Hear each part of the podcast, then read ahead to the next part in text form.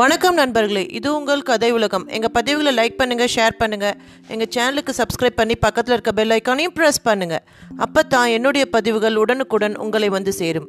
திரு. இந்திரா சவுந்தரராஜன் அவர்களின் விக்ரமா விக்ரமா பகுதி முப்பது. இந்த கதையோட முன்னாடி பாகங்களை கேட்கணும்னா கீழே டிஸ்கிரிப்ஷன் பாக்ஸில் லிங்க் இருக்குது அதில் கேட்கலாம். கதை அன்று. பிராமணர் இல்லம். ஏனோ அந்த ஊரின் மற்ற நாகரிகமான உயரமான மாடி வீடுகள் போல இல்லாமல் ஒரு பர்ணசாலை குடிசை போல இருந்தது. முகப்பில் நான்கு ஊட்டமான ஏராளமான பசுக்கள் கட்டப்பட்டிருந்தன. பக்கமாக பூஜைக்கு உகந்த மலர்கள் பூத்து குலுங்கும் அழகிய நந்தவனம் வேறு. அந்த பர்ணசாலை முழுக்க வாசனை தூவம் போடப்பட்டு அதன் புகை வளைய வந்து கொண்டிருந்தது. ஆங்காங்கே மரக்கிளைகளில் நிறைய கிளிகள் அமர்ந்து கீச் வீச் என்று கத்தி கொண்டிருந்தன. ஓரிடத்தில் உயரமான மகிழ மரம் ஒன்று அசுர வளர்ச்சி கண்டு கிளை பரப்பியிருந்தது. அதன் கிளைகளில் ஒன்றில் ஊஞ்சல் கட்டி அதில் சில தோழிகளோடு ஆடியபடி இருந்தால் மாயாரதி என்கிற அந்த தேவமகள். அருகிலுள்ள கன்று ஈன வேண்டிய மாடுகளின் மடியை விடவும் மதர்த்த மார்புடனும் தரையில் தவறுதலாக துள்ளி விழுந்து விட்ட பின் துடிக்கும் கெண்டை மீனைப் போல கண்களுடனும் மெல்லிய காற்றில் ஒரு குடை விரித்தாற் போல பொங்கி எழுந்த கேசத்துடனும் அவள் கால் சதங்கை சப்திக்க ஊஞ்சலில் ஆடுவதை பார்க்க பார்க்க பரம ஆனந்தமாக இருந்தது. அப்படி அவள் ஆடுவதை பார்த்தபடியே அங்கு வந்து சேர்ந்தான் மூன்று நண்பர்களில் ஒருவனான சுதாமன். அங்கே வந்தவன் மாயாரதியின் ஆட்டத்தை பார்த்து அப்படியே மயங்கி நின்று விட்டான் அவன் அப்படி நின்றுவிட்டதை கவனித்தபடியே வந்தார் மாயாரதியின் தந்தையான பிராமணர். இளைஞனே இங்கு என்ன செய்கிறாய்? பார்த்தால் தெரியவில்லையா? ஆடும் ஒரு பேரழகியை ரசித்துக் கொண்டிருக்கிறேன். இளைஞனே நீ யாருடன் பேசிக் கொண்டிருக்கிறாய் தெரியுமா? அழகை ரசிக்க தெரியாத ஒரு முட்டாளிடம். வாயை மூடு. நான் அவள் தந்தை. அவர் அப்படி சொல்லவும் தான் சுதாமன் கவனம் திரும்பியது. அவரை பரிதாபமாக பார்த்தவன் மன்னியுங்கள் பெரியவரே நானும் ஒரு பிராமண இளைஞன்தான் உங்கள் பெண்ணின் அழகு என்னை அவ்வாறு பேச வைத்து விட்டது என்று சமாளிக்க தொடங்கினான் சுதாமன். பிராமணன் என்றால் நிதானம் உணர்வடக்கம் அனைத்துக்கும் மேலாக புலனடக்கம் வேண்டும். உன்னிடம் அது இல்லையே. அந்த பிராமண பெரியவர் போட்ட போர்டில் ஆடிப்போனது சுதாமனது மனது. தத்தளிப்போடு அவரை பார்த்தான். கண்களிலும் கண்ணீர் பெருக்கெடுத்தது அந்த பிராமணரும் அதை பார்த்து நெகிழ்ந்து போனார். அழாதே நீ உன் தவறை உணர்வதை இந்த கண்ணீர் எனக்கு உணர்த்துகிறது. நீ யார்? உன் ஊர் எது? என் பெயர் சுதாமன். பண்டித பிராமணர் ஒருவரின் மகன். வேதங்களை குருகுல வாசத்தில் முழுவதுமாய் கற்றவன். தென்னாட்டில் உள்ளது என் ஊர். அங்கே மழையின்மையால் கடும் பஞ்சம். அதனால் பலர் இறந்து விட்டார்கள் அதில் என் குடும்பத்தவர்களும் அடக்கம். இறுதியில் நானும் என் நண்பர்கள் இருவரும் அந்த பகுதியே வேண்டாம் என்று பல நாட்கள் நடந்து பூமியிலேயே அரிய பகுதியும் அற்புத வளமும் கொண்ட ஒரு ஊரான இந்த தங்கமா பட்டினத்துக்குள் தஞ்சம் புகுந்திருக்கிறோம். சுதாமன் தன் கதையை சுருக்கமாக கூறி முடித்தான். நல்லது. இங்கே நீ என்னை தேடி வர காரணம்? அந்த காரணத்தை நான் கூறினால் நீங்கள் கோபித்துக் கொள்ளக்கூடாது. பரவாயில்லை கூறு. உங்கள் உங்கள் ம் சொல். உங்கள் மகளின் பேரழகை பற்றி எல்லோரும் பேசிக்கொண்டார்கள் அவளை நானும் கூட நேற்று ஆற்றுக்கு அவள் நீர் எடுக்க சென்றபோது கண்டேன். அந்த நொடி முதல் அடைந்தால் மாயாரதி இல்லவிட்டால் மரணகதி என்றாகிவிட்டது என் மனது. அப்படியா? ஆம். என்னால் உங்கள் மகளை கண்கணங்காமல் வைத்து காப்பாற்ற முடியும். ஓஹோ! அவளுக்கு ஏற்ற மணாலனாய் ஒழுக்கமுடனும் ஆண்மையுடனும் நான் நடந்து கொள்வேன்.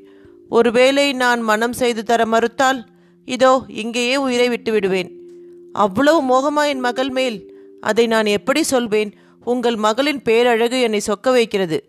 அப்படியானால் ஒரு நிபந்தனை. தெரியும் நீங்கள் எந்த நிபந்தனை விதித்தாலும் சரி நான் அதற்கு கட்டுப்படுகிறேன். நிபந்தனைக்கு முன்பே அதற்கு கட்டுப்படுவதாக நீ சத்தியம் செய்ய வேண்டும். தாராளமாக. அவசரப்படாதே. எனது நிபந்தனையே என்னவென்று தெரியாமல் நீ சத்தியம் செய்வது புத்திசாலித்தனம் அல்ல.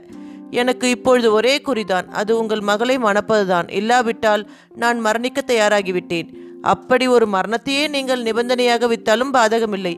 அந்த மாயாரதிக்காக மழ் மகிழ்வோடு ஏற்றுக்கொள்கிறேன். சுதாமன் உணர்ச்சி பொங்க பேசுவதை ஊஞ்சலில் அதுவரை ஆடிக்கொண்டிருந்த மாயாரதியும் கேட்டுவிட்டு அவனை நெருங்கி வந்தாள். ஊன்றி பார்த்தாள். அவள் பார்ப்பதை அவனும் பார்த்து சொக்கி போனான். நான் இப்பொழுது நிலவில் இருக்கிறேன் என்று கவிதையாக பிதற்றத் தொடங்கினான். இளைஞனே உளறலை நிறுத்து. முதலில் சத்தியம் செய் என்று காட்டமான குரலில் தன் வலது கையை நீட்டினார் அந்த முதிய பிராமணர். அதை மாயாரதியும் நடுங்கும் நிலைக்கு சென்று கவனித்தாள். அவளது கண் இரண்டில் வேண்டாமப்பா இந்த விபரீத விளையாட்டு என்கிற மாதிரியான ஒரு கெஞ்சல். அதே சமயம் சுதாமனும் தனது வலது உள்ளங்கையை அவர் கரத்தில் பதித்து உங்கள் மகளை மணக்க காரணமான நிபந்தனை எதுவாக இருந்தாலும் அதற்கு நான் கட்டுப்படுகிறேன். இது நான் படித்த வேதங்களின் மீது ஆணை என்றான் உறுதியான குரலில். உடனே அவரும் தனது நிபந்தனையை அவனது காதில் ரகசியமாக சொல்லத் தொடங்கினார்.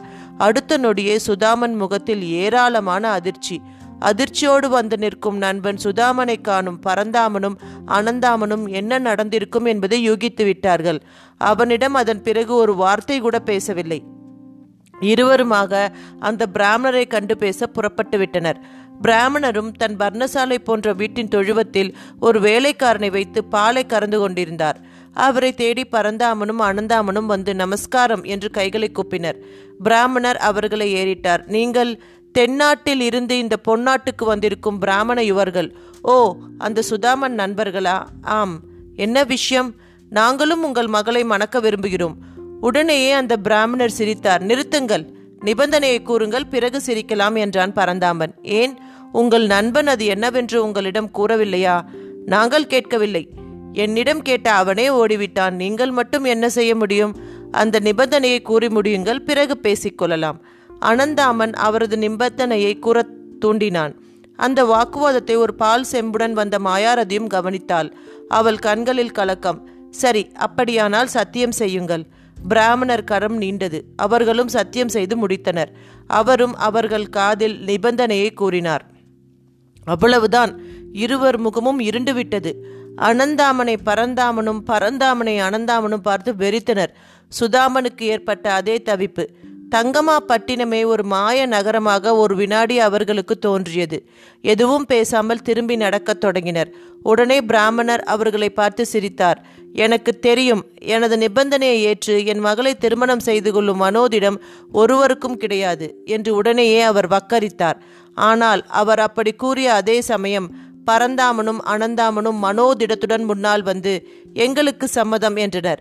அதே சமயம் முன்பு அவரை விட்டு மௌனமாக சென்ற சுதாமனும் இப்பொழுது அவரை நோக்கி வந்தபடி இருந்தான். அவன் வருகையை பார்த்த பிராமணரின் விழிகள் வியப்பால் விரிந்தன. மற்ற நண்பர்களும் அவன் என்ன சொல்லப் போகிறானோ என்று தேக்கமுடன் நின்றனர். பிராமணர் நெருங்கிய சுதாமன் பெரியவரே உங்கள் நிபந்தனைக்கு சம்மதிக்கிறேன் என்றான். பிராமண பெரியவர் அதை கேட்டு ஆடிப்போய்விட்டார் மூவரும் இப்படி ஒரு சேர பிராமணரின் நிபந்தனைக்கு சம்மதம் என்று கூறியதை கேட்டு மாயாரதியே ஒரு வினாடி திகைத்து விட்டாள். மூவரையும் வெறித்து பார்த்தாள். அவள் கண்களும் கலங்கியிருந்தன. அந்த பிராமணரோ திக்குமுக்காடத் தொடங்கி இருந்தார் இது நாள் வரையில் மாயாரதியின் அழகில் மயங்கி எத்தனையோ பேர் வந்து அவரிடம் பெண் கேட்டனர். ஆனாலும் அந்த நிபந்தனையை அவர் கூறியதும் பின்வாங்கிவிட்டனர். ஆனால் இன்றோ ஒருவருக்கும் மூன்று பேர் சம்மதம் என்கின்றனர். இதில் ஒருவருக்கு மாயாரதியை திருமணம் செய்து கொடுப்பது என்பதே மிகவும் கேள்விக்குறியான ஒன்று. அப்படி இருக்க மூவருக்கும் அவரெப்படி திருமணம் செய்விக்க முடியும்? பிராமணரே நாங்கள் தயார் என்று கூறியும் தாங்கள் இப்படி மௌனமாக இருப்பது அழகல்ல என்றான் சுதாமன். ஆமாம் வேகமாக ஒரு முடிவை சொல்லுங்கள் என்றான் பரந்தாமன். எல்லாம் சரி இப்படி மூன்று பேரும் முன் வந்தால் நான் என்ன செய்வேன்? பிராமணரின் குரல் கமறியது. அதெல்லாம் தெரியாது. முதலில் சம்மதம் கூறியது நான் தான் ஆகையால் எனக்கே உரியவள் மாயாரதி என்றான் அனந்தாமன். நானும் சேர்ந்தே சம்மதித்தேன். ஆகையால் எனக்கே உரியவள் என்றான் பரந்தாமன். இவர்கள் சம்மதத்தை முதலில் தெரிவித்திருக்கலாம் ஆனால் சத்தியம் முதலில் செய்தது நானே. என் சம்மதத்தை நர்மதை ஆற்றில் குளித்துவிட்டு வந்து தெரிவிக்கவே நான் வெளியேறினேன். எனவே எல்லா விதத்திலும் முதலாம் முதலானவன் நான் தான் என்றான் சுதாமன். இப்படியாக அவர்களுக்குள் பிலு பிலுவென்று சர்ச்சை மூலவும் பிராமணர் திணறிவிட்டார். இதற்குள் அக்கம் பக்கமும் கூடிவிட்டது. அவர்களில் சிலர் பிராமணரை பார்த்து சிரித்தனர். எவ்வளவு பேரை நீங்கள் துரத்தியிருப்பீர்கள்? அந்த பாவம்தான் இப்பொழுது இந்த மூன்று பேர் ரூபத்தில் உங்களை வந்து தாக்கிக் கொண்டிருக்கிறது என்றார் அவர்களில் ஒருவர். அப்படி சொல்லாதீர்கள். அழகாய் பிறந்துவிட்ட அவளை உரிய ஆடவன் கையில் ஒப்படைக்கவே நான் நிபந்தனை என்று ஒன்றை உருவாக்கிறேன். என் நிபந்தனை என்ன என்று தெரியாமல் என்னை பற்றி தவறாக பேசாதீர்கள் என்று பிராமணரும் கண்ணீர் சிந்தினார். அப்படி என்னையா அந்த நிபந்தனை? அதை இப்பொழுதாவது கூறலாமே? கூறுகிறேன். அழகிய என் மகளின் அழகானது முதுமை வந்தால் மாறிவிடும். எனவே நிரந்தரமில்லாத இவளது எழிலை நம்பி இவளை ஒருவன் திருமணம் செய்து கொண்டால் நாளை இவளது எழில் குன்றத் தொடங்கியதும் வெறுக்க ஆரம்பித்து விடுவான் என்று அஞ்சினேன்.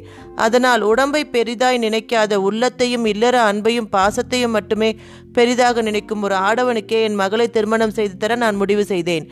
அதற்காகவே என் மகளை மணந்து கொண்டால் அதன் பின் அவளை அறவே தீண்டக்கூடாது என்று சத்தியம் செய்ய கோரினேன். இதுவே அந்த நிபந்தனை. அதே சமயம் அந்த நிபந்தனை வேறு யாரிடமும் கூறக்கூடாது என்று சத்தியமும் வாங்கிக் கொண்டேன். அதனால் நிபந்தனை ரகசியமாக இருந்தது. ஆனாலும் ஒருவர் கூட என் நிபந்தனைக்கு கட்டுப்பட தயாராயில்லை. எல்லோரும் மாயாரதியின் உடலையே நேசித்து வந்தவர்கள் என்பதே காரணம். இவர்களும் அவள் அழகின் மயங்கித்தான் வந்தார்கள். ஆனால் என் நிபந்தனைக்கு கட்டுப்பட்டதுதான் ஆச்சரியமாக உள்ளது என்று தனது நீண்ட பேச்சினை அனவர் முன்னாலும் முடித்த பிராமணர் இப்பொழுது நான் என்ன செய்யப் போகிறேன் என்று தெரியவில்லையே என்று கண்கலங்கினார். அவர்கள் மூவரையும் பார்த்து உங்களில் ஒருவருக்கு நான் என் மகளை திருமணம் செய்து தருகிறேன். உங்களுக்குள் நீங்களே ஒரு முடிவுக்கு வாருங்கள் என்றார் இறுதியாக. ஆனால் அவர்களோ ஒன்றுபடாமல் எனக்குத்தான் மாயாரதி எனக்குத்தான் மாயாரதி என்று கூச்சலிட்டனர். இதை பார்த்து கொண்டே இந்த மாயாரதிக்கும் மிகவும் சங்கடமாகிவிட்டது. மாயாரதி உன் தந்தை உன் வாழ்க்கையை ஏலம் போடுகிறார் பார். உன்னை தீண்டாமல் வாழ்வதற்கும் ஒரு போட்டி நடக்கிறது. நீ என்ன சுகத்தை காணப்போகிறாயோ போ என்று மாயாரதியை அவளது தோழிகள் சிலர் குழப்பத் தொடங்கினர். அதே சமயம் அந்த மூவரும் நாங்கள் வேதம் படித்தவர்கள் அதன்படி நடக்க வேண்டியவர்கள் ஒரு பெண்ணை மனதில் நினைத்துவிட்டால் அதன் பின் அதிலிருந்து மாறவே மாட்டோம். இருந்தாலும் இறந்தாலும் இந்த ஜென்மாவில் அவளே என் மனைவி என்று தனித்தனியே உறுதிபட கூறவும் பிராமணருக்கு தான் புலியின் வாயில் சிக்கிக் கொண்டது போல ஆகிவிட்டது. சட்டென்று மாயாரதிக்கு ஒரு உபாயம் புலனாயிற்று. இனியும் இந்த கூத்தை தொடரவிடக்கூடாது என்று முடிவெடுத்தவள் நான் உயிரோடு இருந்தால்தானே இத்தனை சிக்கல் நானே இல்லாவிட்டால் என்று தனக்குத்தானே கேட்டுக்கொண்டவள் வேகமாக பர்ணசாலைக்குள் சென்றவள். மலமளவென்று அங்குள்ள ஒரு வஸ்திரத்தையே கயிறாக பயன்படுத்தி தூக்கு போட்டுக்கொள்ள ஆரம்பித்தாள். இது எதுவும் தெரியாத அந்த மூன்று பிராமண இளைஞர்களும் எனக்குத்தான் மாயாரதி எனக்குத்தான் மாயாரதி என்கிற அந்த தர்க்கத்திலேயே குறியாக இருந்தனர். நெடு நேரம் வரை ஆகியும் அவர்கள் தங்கள் பிடியை விடவில்லை. அதே சமயம் உள்ளே சென்ற ஒரு சேடிப்பெண் அலறி அடித்து கொண்டு வந்து சொன்னாள் மாயாரதி தூக்கில் தொங்கி உயிரை விட்டுவிட்டாள். இத்துடன் இந்த பதிவு நிறைவு பெறுகிறது. இந்த சுவாரஸ்யமான கதையின் அடுத்த பதிவோடு விரைவில் உங்களை சந்திக்கிறேன். நன்றி வணக்கம்.